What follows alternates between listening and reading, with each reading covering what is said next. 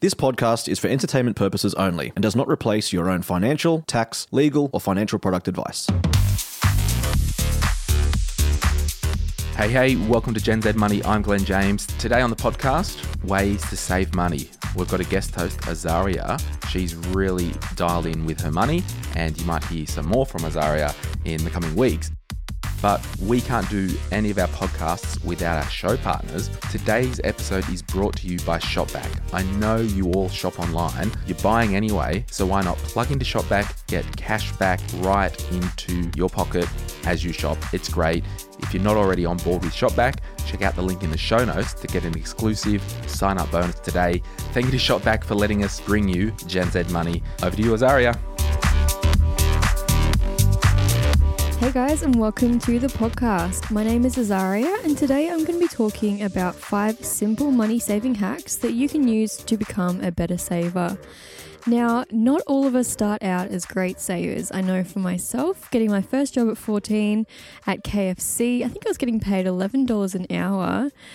I wanted to spend every dollar of that on music festival tickets, on new shoes, and CDs. That was my obsession at the time. But over time, I slowly learned how to become a better saver. That was kind of forced upon me in 2013 or 2014 when I started university.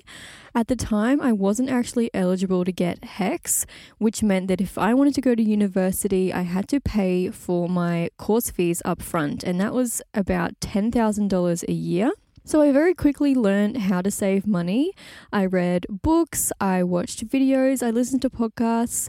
Obviously, this podcast wasn't around at the time. It would have been a great help if it was.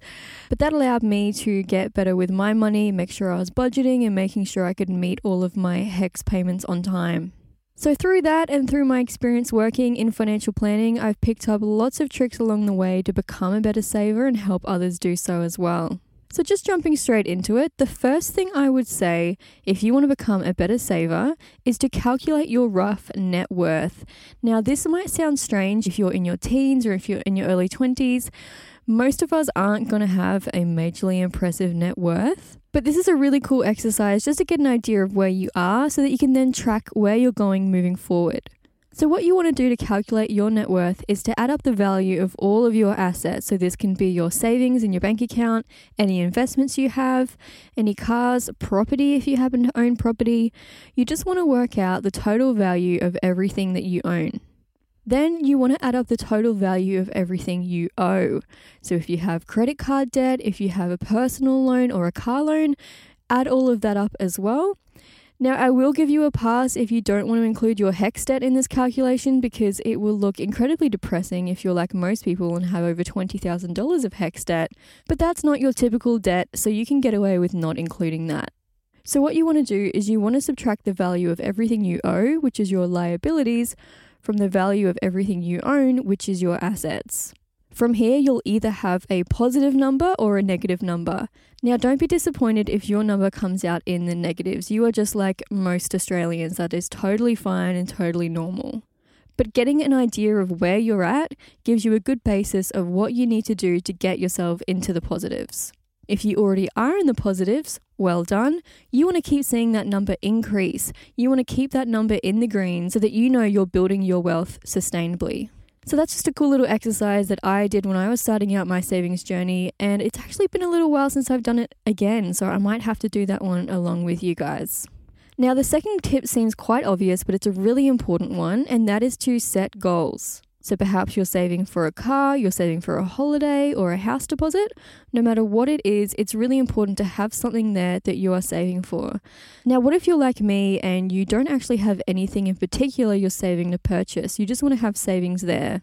Well, what I do with this is I make sure that I've always got a savings goal in place. So I started out just wanting to save $1,000, then I wanted to save 2000 then I wanted to get to 5,000, 10,000, 15,000 and so on. I find that having these round numbers really helps me stay on track, make sure I'm reaching my goals, and it also means that I'm less likely to take money out of my savings if I'm close to hitting the next milestone. So that's something that you could look at doing too. Also, in general, with goals, it's really, really important, in my opinion, to actually write these down.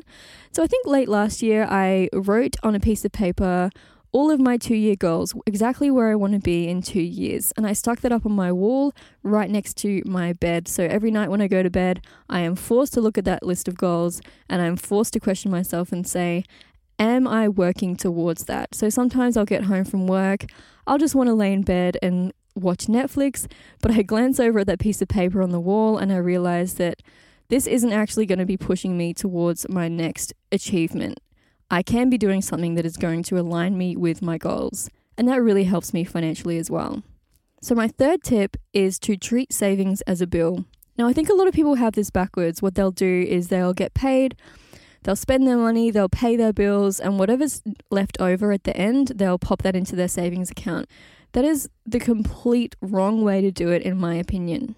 What I'll do is I'll get paid, I'll transfer my set amount of bills money into my bills account, I'll set my set amount of savings into my savings account, and then I'll live on whatever is left. This way, you're much less likely to overspend, and it's so much harder to spend those savings when you've already put that money there from the start. That feeling of getting paid and feeling super, super rich is so dangerous, and it's really, really bad for encouraging overspending within the first few days of getting paid.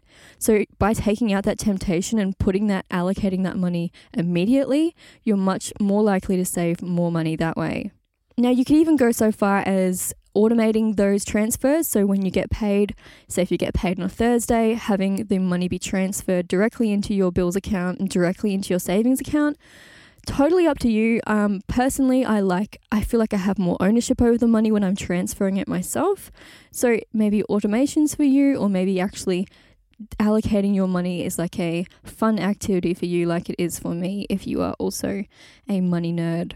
Now, my fourth tip, kind of following on from that one, is if you do struggle with taking money out of your savings after you've put it there, like many people do, you could open a whole separate bank account just for your savings. Now, I'm not talking about having another account within your online banking. I'm talking about, say, if you're with ING, maybe you set up a second account with UpBank just for saving.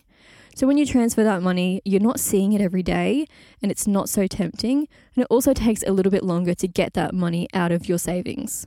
It's kind of like an out of sight, out of mind situation. And if you're doing automatic transfers that way, you don't even feel like that money is really yours, which is really good if you're struggling to be self disciplined. Now, my fifth tip might sound like something you're not expecting to hear in a podcast episode about saving, but I think it is super, super important to let yourself splurge. So, obviously, you're still wanting to be putting money into your bills account, you're still wanting to be putting money into your savings account before anything else. But it's really important that you are left over with enough money to spend on going out for food, getting drinks, treating yourself occasionally.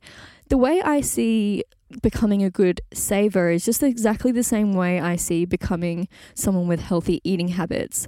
Personally, I think diets are a complete sham. As soon as you start restricting yourself from the things you love, like food or spending money, it's so tempting to fall back into old habits after a long period of not engaging in them. And I think it's exactly the same with saving. If you go cold turkey and you don't let yourself have any fun, you're just going to relapse at some point down the track, and it's so hard to jump back on board after you've done that. So, unless you're dedicated saving to, say, something that you have to purchase in the next couple months, or if you're paying off debt, obviously sometimes you will have to go cold turkey and just go really hard. But if you're just trying to change your habits in general, it's important to let yourself have some fun. So instead of transferring the money that's left over from my everyday transaction account into my savings when I get paid, I just keep that money there and let it roll over till the next week. That way, I'm kind of saving within my transaction account, and if something more costly comes up that I want to buy next week, it's just sitting there and I can use that. So, overall, let yourself have some fun.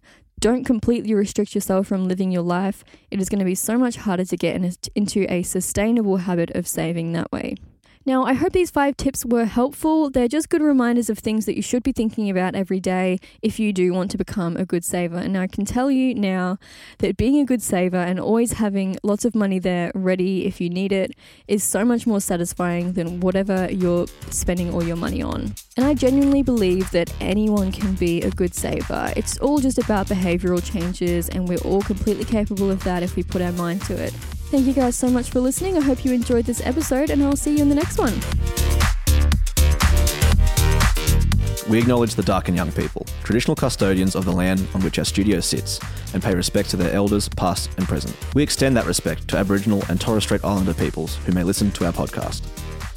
This podcast is for education and entertainment purposes. Any advice is general financial advice only, which does not take into account your objectives, financial situation, or needs. Because of that, you should consider if the advice is appropriate to you and your needs before acting on the information. If you do choose to buy a financial product, read the product disclosure statement and obtain appropriate financial advice tailored to your needs. Simo Interactive Proprietary Limited, the publisher of the podcast, is an authorized representative of Money Sherpa Proprietary Limited, which holds financial services license 451289.